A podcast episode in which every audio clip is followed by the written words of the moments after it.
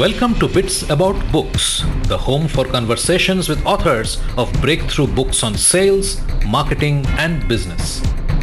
Founders, entrepreneurs, and individual professionals, we all need to keep track of ideas that are helping create our today and tomorrow. Bits About Books will strive to find those books and speak to their authors, go behind the scenes and understand what inspired the authors to write the books that they did and how they went about doing so. Through our conversations, we hope to gain insights that will help us to get the most out of our efforts. I'm your host Shubhanjan Sarkar, founder of Pitchlink, the next generation buyer seller engagement platform where our mission is to make buying easy. Welcome to Bits About Books.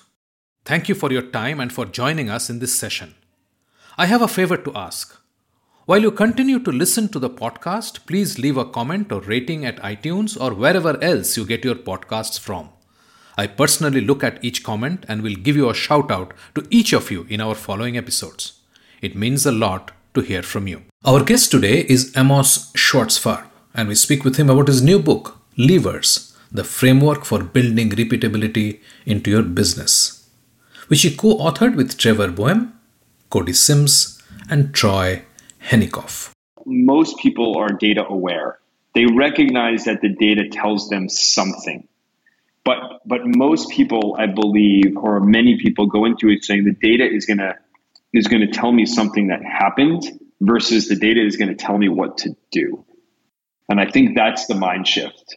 So they tell me that something happened, they're aware that data is there, and the data said, okay, these things happened, and it gave me this result.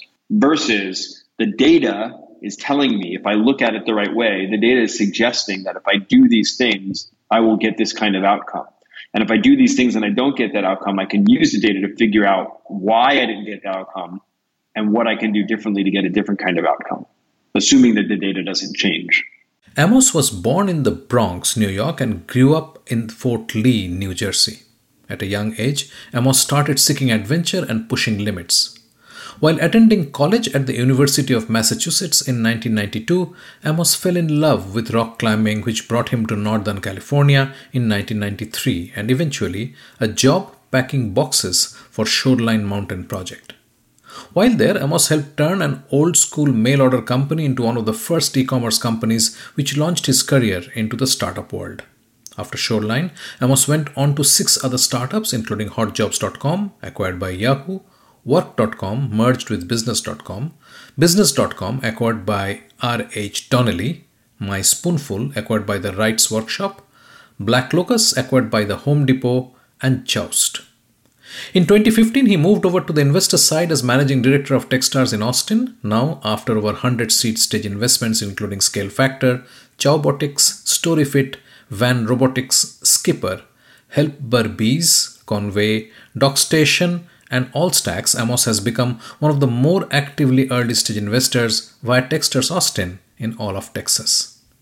Amos is also the author of best selling books Sell More Faster, The Ultimate Sales Playbook for Startups, and this one, Levers, the framework for building repeatability into your business. Amos still enjoys the outdoors and spends much of his free time mountain biking, rock climbing, and cooking with his wife and two daughters. Now, on to this actionable discussion with Amos Schwartzfarb. Amos, welcome to Bits About Books. Uh, and I'm delighted to have you back with your new book. Thank you for joining me. Yeah, thank you for having me back. Uh, I had such a blast last time, and this is really an honor. So thank you so much. Uh, let's let's dive right in. I mean, you wrote this uh, the book about two years back, uh, which was a result of your accident and then the four months, the blog posts, and and that followed. I, I remember that story very well, and. Yeah uh, and then yeah, the, the, the, book that the book I never was meant to write. exactly. Yet yeah. yet the one you are writing for twenty years. Uh, right. exactly. Yeah. So so yeah. So uh, and that was like hitting a nail on the head, which was focusing on revenue by startups. I, I can see the progressional thought here, but tell me what prompted you to write a new book Yeah. So, so for everyone listening, um, if it's okay to say this, so what we're talking about is Sell More Faster, the first book that I wrote, which is really a book to operationalize sales, like from day zero through becoming an enterprise, you know, business and selling to millions and millions of customers. And the book that we're talking about today, Levers, I, I, they're they're actually very different, although there's a common thread, which I'll which I'll point out. Um, and, and in a lot of ways, it's a prequel to the book, but it's not a sales book. Um, the, the, the levers is really a book. Eh, the title, I think, does a, a, fantastic job describing its intent, which is it's a it's a framework. It's actually a series of frameworks that are meant to help you identify repeatability in your business. And the part it doesn't say is so that you can grow and scale. And as you probably know, one of one of few handful of things that many founders get wrong, especially if they're first time founders, is they might get a little bit of traction with customers and they immediately move to scale before they really understand what is and is not repeatable in their business. And so they end up doing a bunch of things to grow before they're actually ready to grow. And so th- this book is designed, it really can be, can be slotted in a few different places, but the intention of where we created it was you you have started something, you have a little bit of traction. He, here, the book comes in and says, here's a series of frameworks, and they're an, an intentional progression that allow you to understand what is and isn't actually repeatable in your business, and how do you figure out how to make them repeatable so that you can scale. Now you can slot it in earlier. You can start it at day zero and use it as a way to kick off and and and you know figure out how do you even get off the ground. And you can absolutely use it later on when you're you know a massive company doing hundreds of millions of dollars in revenue to help figure out how to not lose your competitive advantage. But really, it's meant for sort of that middle part before you down scale. So the audience is still the startup that is trying to grow. Is is that your primary audience still? Yeah, so so for More Faster, the audience was really CEOs and sales leaders at early stage companies. The audience for this is CEOs and executive teams at companies that I mean, really, like I said, it, it, can apply at any at any stage, and I've got real examples of companies using it at every stage. But we wrote it in the voice of talking to a founder that you know these are rough numbers that may be doing you know a half a million to ten million in revenue, but they don't really know how to go from a half a million, 10 million to 50 million or 100 million. So they've got something but they don't really understand like what are the things that work and don't work in their business. Which when I say it like that, I think a lot of people say, "Well, I do understand what works and doesn't," and and this is a way to challenge yourself and say, "Do you really understand? Or you just believe?" And I think that's a really big difference. Is I understand versus I believe. This is to take your belief and turn it into a data-driven understanding. Gut versus data. That's correct. Gut versus data. So your gut is great to help guide the the, the general direction mm. and then using using our framework or a similar type of framework to drive execution against the direction so tell me i mean i'll come back to the book in a moment but tell me when you look at the founders who are using this or similar frameworks better vis-a-vis those who are not mm-hmm. is, is, there any basic difference in education or background uh, that you see or is it like individual? Yeah, so I'll answer that question two ways. I'd say the, the founders who take to it the most are ones that believe they, they deeply in their soul under not believe but understand that that data and metrics are going to be the thing that are going to help them actually scale and grow their business. And they don't just look at it as something that they feel like they need to do because they're told to but they need to do it because they don't believe they'll be successful without it um, they are people that are open minded to questioning everything, no matter how strong their beliefs are, and being willing to be wrong.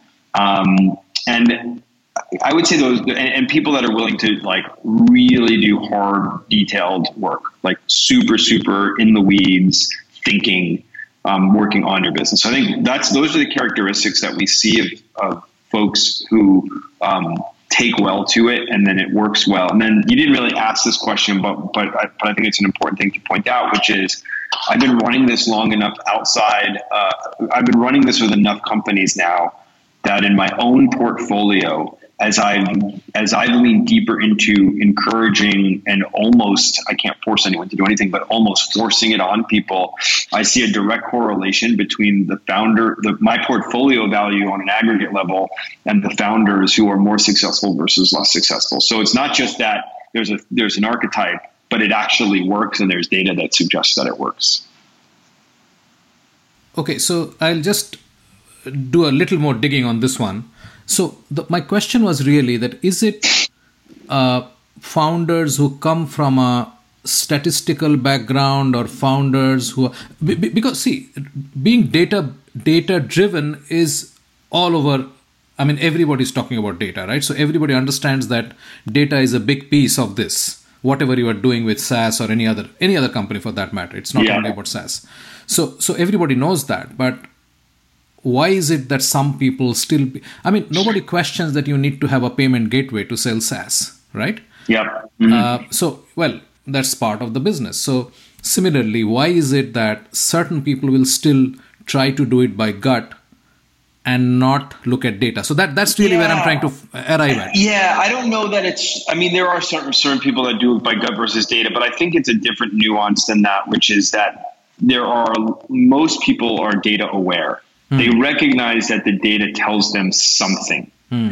But but most people, I believe, or many people go into it saying the data is gonna is gonna tell me something that happened versus the data is gonna tell me what to do.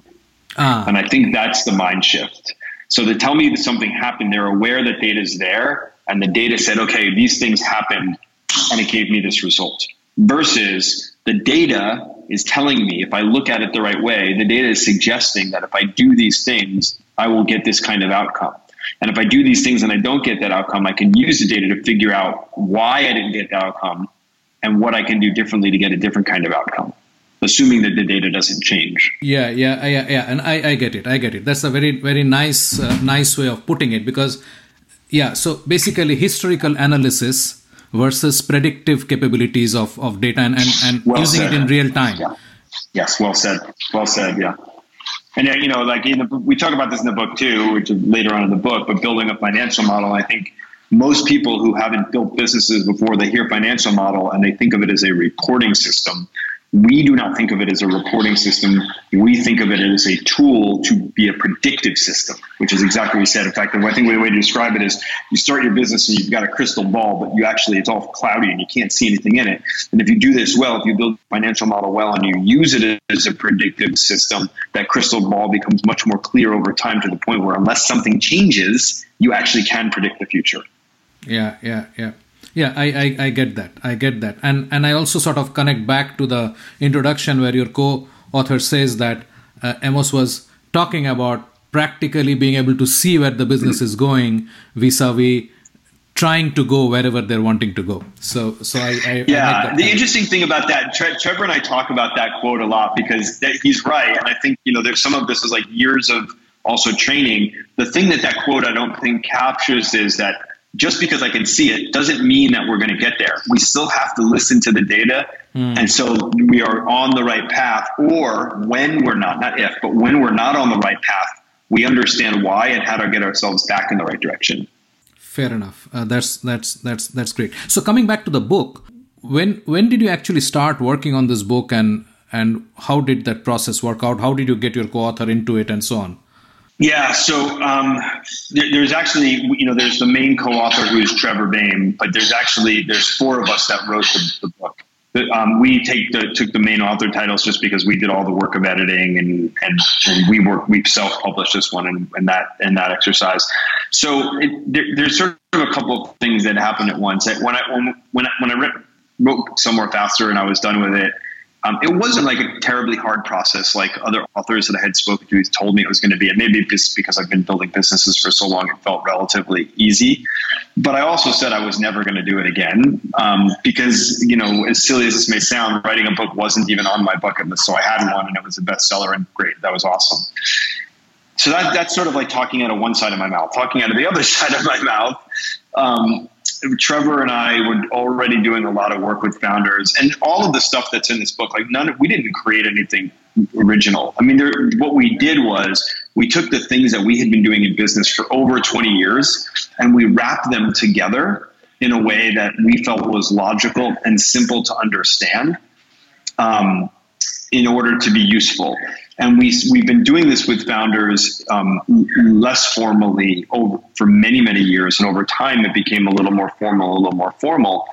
And there was a group of a couple for, for about a year and a half through the writing of Sell More Faster. We had been, you know, really sort of leaning into um, how this framework works with founders.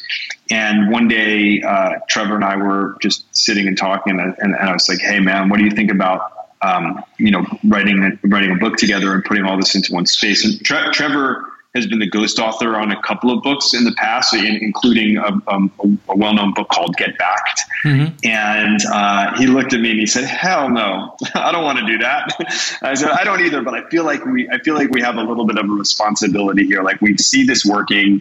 We're helping lots of founders, but we can help so many more. And so we kind of talked about it a little bit more and said, okay, well, what if we got the two people who we thought were experts in their fields to help us write so that we're really all what we're all doing is we're just writing the chapters that we felt like we were experts in. So it's a five chapter it's really a six chapter book. There's a sneaky appendix that we think is important but different but it's essentially a five chapter book. And so i wrote two chapters. Um, trevor wrote uh, trevor wrote a chapter and a half. Cody wrote a chapter and a half. Troy wrote a chapter and then Trevor and I did sort of the rest of the writing and the editing that goes along with it. Um, so it was, you know, basically what happened with Trevor and I said, you know, he's like, he's like, we can get Cody and Troy to help us. Yes, let's do this. And so I called both of them up. They were both really interested. They both said yes right away and um, we were we were sort of off from the races from there. And then the, the other thing, which uh, if it's interesting to you, we decided to self-publish this one for for a number of reasons, um, and it was probably the best decision that we made. And I will, if if, and I think I will not like likely write another book, but if I do, it will be a self-published book. Uh, the experience that we worked with a company called um, Scribe Media, and it was phenomenally positive experience. Mm. So, so uh, before we dive into the book, tell us a bit about what happened about the self-publishing. How did you switch? You had a great publisher before, so what what really happened there? Yeah, so I'm going to choose my words very carefully. um, yeah. uh, so there's lots of reasons for how I think about this, um, mm. but one of the things there's a couple of things that I learned through publishing um, with the other publisher, with a traditional publisher, the first time. One, I was never comfortable with not owning the copyright for material that we created and um, I'm still not comfortable with that. And and with self publishing, you own the copyright, yeah. and it's you know it's like it's just like in the music industry, in the writing industry, like a bunch of things like it's traditionally that the publisher owns the rights, but that that model has flipped. So that was the, a big mm. like original thinking behind it. Even with with the first book, I really tried to figure out how to not give away the copyright, but you know I was a nobody, so that didn't work. Mm. And then just my experience with um, how much support you actually get from a publisher. So I, I, I went into we went into self publishing with a theory that wasn't necessary. We weren't sure if it was true, but the theory was that the level of support would be um, somewhere between the same or better because then the way that the incentives are aligned. A publisher, you know, they only have so much incentive to push you. Once they make their money back, of course they want to make money, but like once they make their money back, like that's it. You know, they've got they've got they've been around for years. They've, they have a reputation. Where with with a with a when you're self-publishing, the group that you're working with, their incentive to really step up and, and be very hands-on and help you make the best quality thing possible and to really provide excellent customer service is very high because they're not only wanting your book to be exceptional, they're counting on you to write another book and for you to come back to them. They're counting on you to tell all of your friends who might want to write a book to go to them versus to a traditional publisher or somewhere else. And so we just found that experience to be much pleasant. What we found was what the result was we, we felt like we got, I felt like I got a much greater level of help and service, even to this day, 18 months after it's published. Um, and, uh, and I think we got an equal to or better end product, and we own the copyright. Great. Wonderful. Yeah. Let's let's dive into the book now. So, you, you, as you already mentioned, it's it's structured primarily into five chapters, and uh, they are uh, about uh, W three, which is the common thread.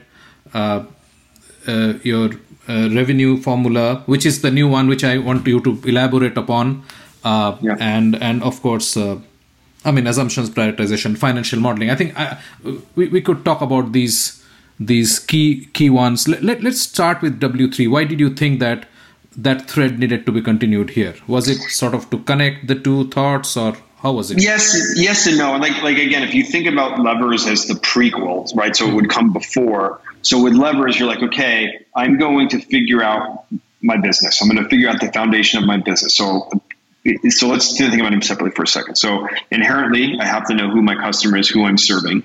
I need to know what my business model is and what are all the, the drivers or levers in my business. That's revenue formula. I need to understand how to prioritize, which is validating assumptions. I need to understand to measure, which is KPIs, and build a model.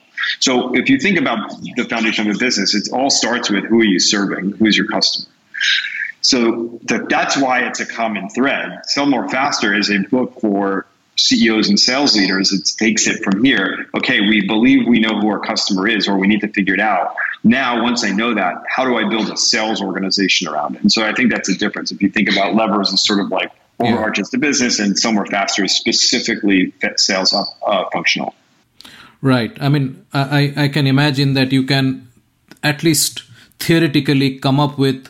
I mean, sales. If if you think that levers is the horizontal bit, you have the silo on sales covered. You can then go into people. You can go into uh, you know other functions vertically and, Yeah. and sort of have a have a uh, entire spread of uh, books which can cover the most critical functions, I guess. Uh, Yeah. So if anybody out there wants to write that book, I might co-author it with you, but I'm not doing it myself. It's time for a short break. Stay with us. After the break, a revenue all a revenue formula really is is the very the highest level math equation that allows you to understand your business. What's the math equation? So you know if you're selling you know uh, mobile phones it might be you know number of mobile phones times number of users times cost per phone equals your revenue. Very simple. Some businesses can start that simple some are more complex where but where revenue formula really gets interesting it's and it's not the top line mathematical equation. Although that you know people often think they know what that is and then they realize they're wrong and it changes and evolves. Um, what really where it gets interesting is once you have that equation you try to picture in your mind's eye literally a math equation which could be you know three to six or seven values long is what are the things that drive each value in your math equation? You are listening to a Business Podcast Network original. Podcasting is the fastest growing content marketing opportunity which is untapped. We can help you craft your audio strategy and help leverage the wide reach and easy streaming capability that the smartphone penetration provides. It is easy, it is powerful and personal. Talk to us to find out how podcasting can help you build your brand and reach out to your targets like never before. Write to us at bpn at bizcast.in.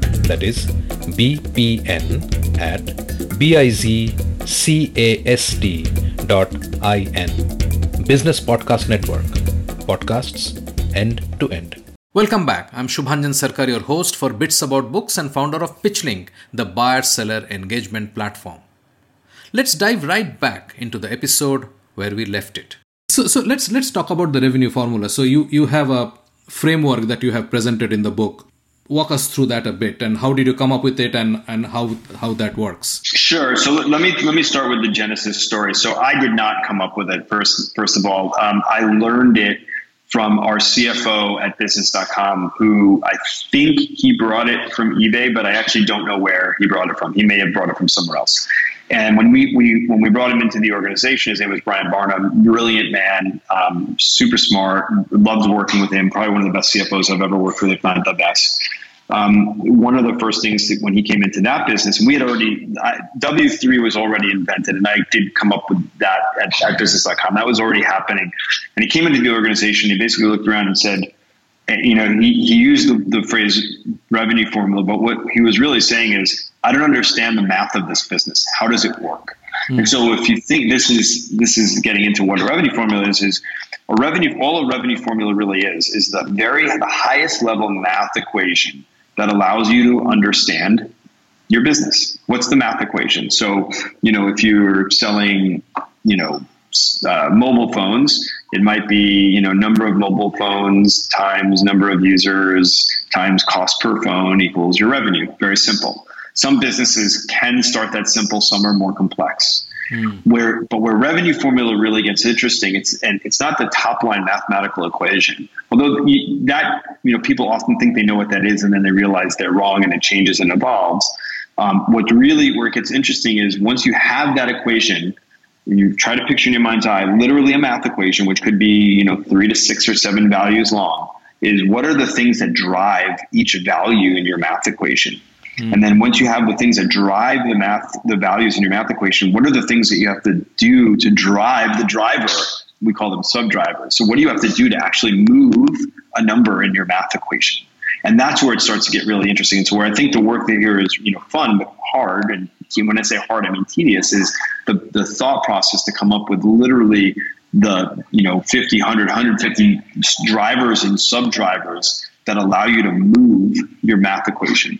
And this, when, and when you do all this, when you have this, this allows you to understand repeatability, and your math equation becomes your high level dashboard for the organization.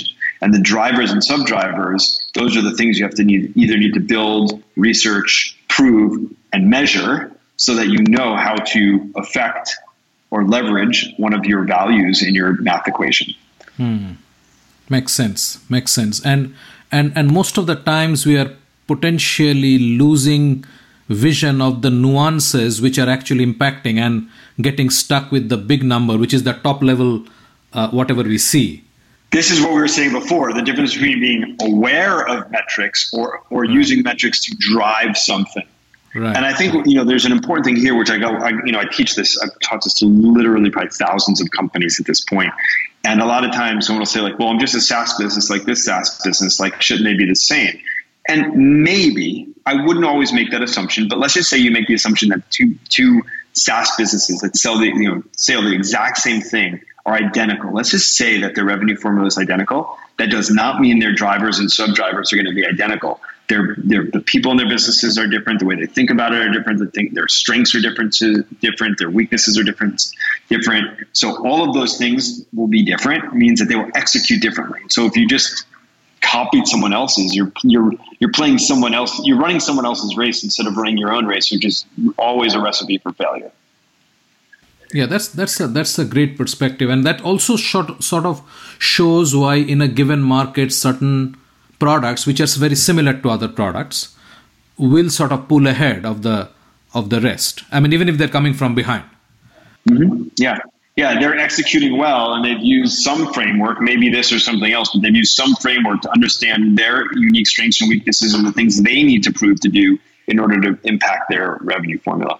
Let's jump to the the financial modeling and then maybe we'll come back to the prioritization and the KPI bit. Uh, most people, as you rightly said, would think of financial models as a, a statement of record. Uh, how how does a especially a small company which is like starting up and and, and dealing with multiple uh, for the lack of a better word priorities uh, whether it's staffing whether it is immediate revenue and so on how how do they actually focus on see value in financial modeling? It sort of sounds like a very enterprisey thing right? Yeah i, lo- I love the question and sometimes i wish i that we that we would have coined a new term for it but but really it is what it is. It is a financial model, and I think the key word here that people forget is model. It is a model of what we believe the business will look like.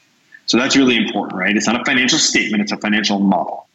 So the way the, the, the type of modeling that we we teach in the book and that we encourage is called assumption based modeling. And so if you can imagine like a really complex model, it's got like your statement of cash flow and your balance sheet and all of the different tabs at the bottom that are help you understand your business, your your your sales model, your marketing model, your you know your your finance, um, um, your ops, your expenses, everything else. There's one tab that is your assumptions, and this assumption tab are all the things in your business that you might believe are true. They might even be true today, but they may not be true at scale. They're all the things. They're all of the levers of your actual business. And so this one tab, which drives all of the other things, most importantly, your um, uh, your your uh, your statement of cash flow, it, this one tab houses all of the assumptions that you have in your business, and you try to capture as many of them as you can through going through W three and revenue formula and validating assumptions.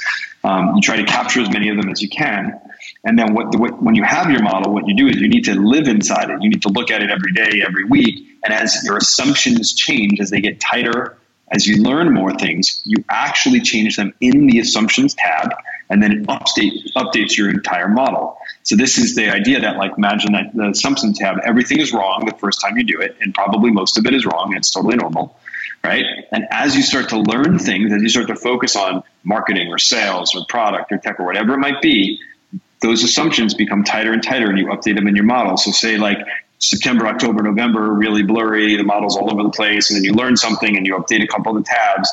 All of a sudden, December and January, February, a little bit more predictable. Then you learn some more things, and you you update those things in the model. And now March, April, May, even more predictable.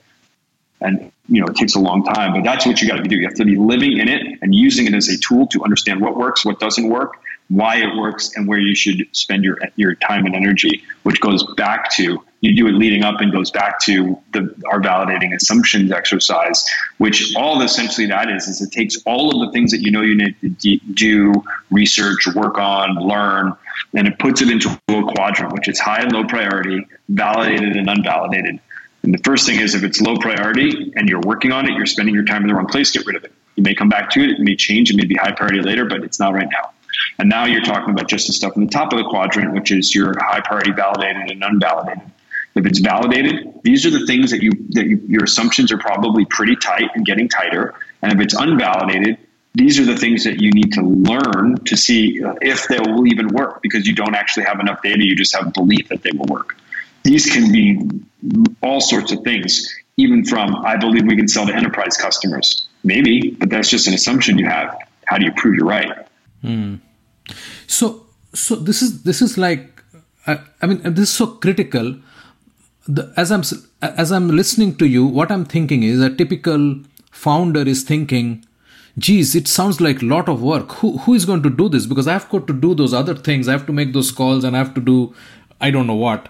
But it, it looks like a lot of work. Who so when the the when you look at the organizations which are doing it well in your portfolio, mm-hmm. who is actually driving this? Yeah. So so first is it is a lot of work, and we say that right up front in the book. If you don't think you're up for this, don't do it. But by the way, you probably shouldn't start a business because it is a lot of work. Period.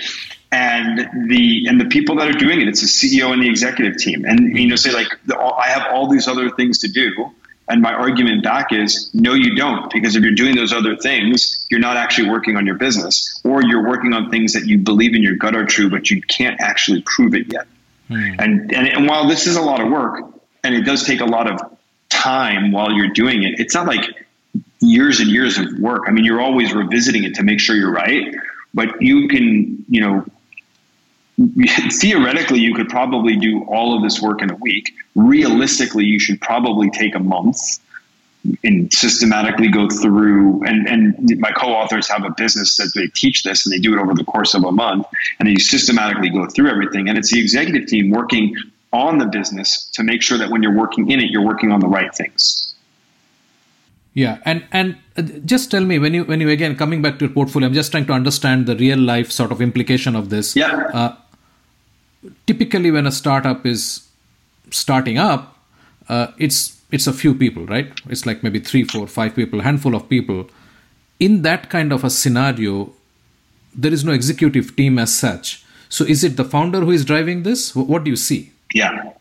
Yeah, it's the founder and anyone that they believe can be impactful and you know in, in helping figure it out. And like if the team's really three, four, five, like it's probably yeah. everybody. Yeah. And and it's there's a couple of other really important things that happen by doing this exercise. So you know we're talking about the very tactical outputs of it, Mm. But hmm. there's a there's a really important thing that happens every time you go through this exercise is that you you all of a sudden get really clear alignment across the entire team because mm. the team is working together to come up with the definitions and the things you're working on. They may you may disagree along the way, but when you get to the end, you there, there is there is violent agreement that you because you've done it together and you are aligned and you're using the same language and you're thinking about it the same and it's a really important byproduct that that comes out of it. Yeah i can totally totally understand because otherwise it's well i'm the founder and you are the vp of tech so you know my gut is more important than yours kind of stuff and and i can i can totally see what you're saying. Right it gives them a platform to talk out those things instead of just saying i think this i think this. Yeah. well it, it actually forces a question why do you believe this? Why do you believe this? And in yeah. that you can probably come up with something even better. Absolutely. Absolutely. I totally see the value. And i, I can totally imagine when when i when i talk to small teams myself i see this happening all the time that if you are sort of I mean, it's supposed to be flat, but most most organizations have some kind of a hierarchy in some term, in terms of who has the veto and who doesn't. Uh, yeah. And and and the one the guy with the veto can always like override everybody else, and he's yeah. essentially going through gut feelings and stuff like that. Uh, yeah. yeah, I, I totally see I, I totally see that. The question is, mm-hmm. when you are trying to do this, do you start with the financial model actually basically flip no. it, or no, the other way around? No, no, no. We wrote it intentionally in the order that we that, that we believe is the right order to work on it in, with one exception, and I'll, I'll describe that in a minute. And when when uh, when when we teach it, we teach it very specifically in that order. It is meant to be a progression. So so I'll talk it through so that it makes you can understand our logic.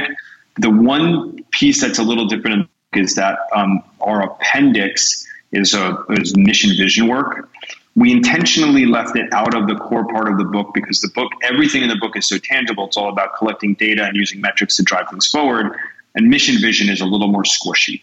Yeah. That being said, we believe it's it really everything really starts with that. And so we included it in the appendix to say like, okay, it's great that you're going to go through this book, but get get with your team and like make sure that you're all that you all see the no- same north star, and if some of you aren't in the southern hemisphere or somewhere else on a different planet, like you're actually looking at the same thing. Once you have that, then we can get into the work. But it is inten- an intentional progression. So it starts with, okay, I believe I want to change the, the north star. I believe I want to change the world in this way. It's great if you want to do that. The first thing you have to do is try to define who you believe you're going to serve. Who is your customer? That's W three once you understand who you're going to serve, that will help you unlock your potential business model or models, which is your revenue formula. How do I think I'm going to serve them? What are, is all the things I need to do to prove that I'm right or wrong? The next piece, so now I believe I know who I'm going to serve as a customer. I believe I know what my business model is. The next piece is validating assumptions is essentially a prioritization exercise. So I have all the things that, I could go do. What should I go, go do? That's validating assumptions. What should I do now and what should I do next? Once you know what you're going to do, the fourth piece is what are the KPIs you're going to use to measure whether or not you are going in a direction and what direction that is. And it's not about hitting your numbers, it's about understanding your numbers and understanding the why. Once you have all that, you've essentially done 80% of the work to build a financial model. You've done the hard work. Now you actually just have to go put it in a financial model. So sometimes we'll joke and we'll say, really, all this is is a sneaky way to get you to build a financial model it's more than it's a lot more than that, but but you've done the work, and once you have it, you can sit down and even if you're not proficient at Excel, you can sit down and you know in a few days get a, really solid model out. Yeah, that makes total sense. If you have the inputs and assumptions uh, to build build the spreadsheet is possibly the easiest part, uh, and and then sort yeah. of ensuring that it is updated and and looked at on a regular basis. Yeah. Great. Uh, so uh, what's happening with the book since it has come out? I mean i know there is a website. Are you are you doing workshops for for non techstar or non sort of uh, affiliated companies to come and actually learn about this? Yeah. What's happening there? Yeah so the so the book's done great. Um, until recently it was on the bestseller list for like 16 months so it's done really really well and we're very proud of it. Um, cody and trevor have a, a business called retro cause um, I'm a small shareholder in that business, but they have a business called Retro Cause where they teach the class to anyone who wants to come in and take it. it, it they charge five thousand dollars a month. Uh, for they charge five thousand dollars for the class. The class is a month long. It's a reverse classroom. You meet um, twice a week, I think, for like an hour or an hour and a half in reverse classroom style. And by the end of it, assuming you do the work, um, you've got to do the work yourself, but you should have a, a, alignment across your team, clarity on what you should work on, and a functioning financial model. Oh, that's that's that's wonderful. Bits About Books is brought to you by PitchLink, the buyer seller engagement platform. PitchLink makes buying easy by enabling high quality engagement between buyers and sellers through its presentation and discussion modules. Sellers create customized sales narratives using sales collaterals and personal videos and reach out to prospects through a non intrusive, buyer qualified engagement. PitchLink requires no installation or download and holds the entire repository of sales collaterals and buyer seller conversations. Talk to us to know more about how you can engage with customers without intrusion. Call us on 99021 631 32. And what's what's coming next? I know you're not going to write another book, but which book are you writing next? Yeah, uh, I, I, have a few ideas, but I haven't put pen to paper on anything yet. okay, no, going by your your timeline, you are already due for the next one. I know, I know, I know. okay. I haven't started it. I really haven't started another one yet. If I did, I would plug it. I promise. Amos, this was wonderful as always, and and uh, very uh, very useful. I think anybody who's going to read the book will find a lot of value if they just listen to this before they start reading it. It'll it'll get them going very quickly, and and yeah. I'm I'm sure people who have already bought the book and possibly haven't started implementing it will also get sort of enthused when they yeah, read this hopefully. one. Yeah, yeah, well, I'm really really honored that you had me back. Thank you so much, and always a pleasure to talk to you. Thank you, thank you, Amos. We have a fantastic lineup over the next couple of episodes with great conversations on breakthrough books. Subscribe in your favorite podcast app so you do not miss a single episode. Thanks for listening. Thank you for being with us today on Bits About Books, where we talk to authors about breakthrough books on sales, marketing, and business. We hope this conversation helped inform and motivate as we all navigate a rapidly changing business environment. For us, these are enlightening conversations enriched with knowledge and expertise. We encourage you to go out and buy the book to learn firsthand and implement some of the great ideas we discussed today. We hope to have you with us again in the next exciting episode of Bits About Books. If you liked what you heard, subscribe to the show in your favorite podcast platforms like iTunes, Google Play, Spotify, or wherever else you get your podcast from, and give us a rating while you are at it. This Bizcast original podcast is produced for PitchLink, the next generation buyer seller engagement platform, where the mission is to make buying easy. Hosted by Subhanjan Sarkar and produced by Rajiv Aditya. See you next time and have a wonderful day.